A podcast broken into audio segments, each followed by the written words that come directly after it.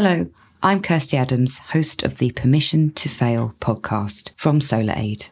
This six part series will explore whether the charity sector is a place for true disruption and whether embracing failure can help tackle some of the world's most pressing issues.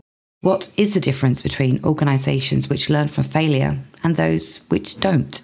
We're telling the story of SolarAid, an organisation which set a crazy ambition to eradicate the kerosene lamp. How? By creating markets for clean, safe solar lights. SolarAid succeeded, then failed, then succeeded again.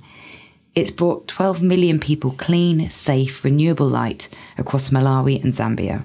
It won't be just me telling the story of SolarAid.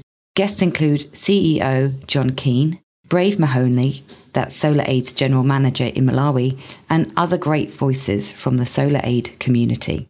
So make sure you follow the Permission to Fail podcast on your podcast platform of choice. Our first episode will be available in May to celebrate the International Day of Light. Until then, goodbye.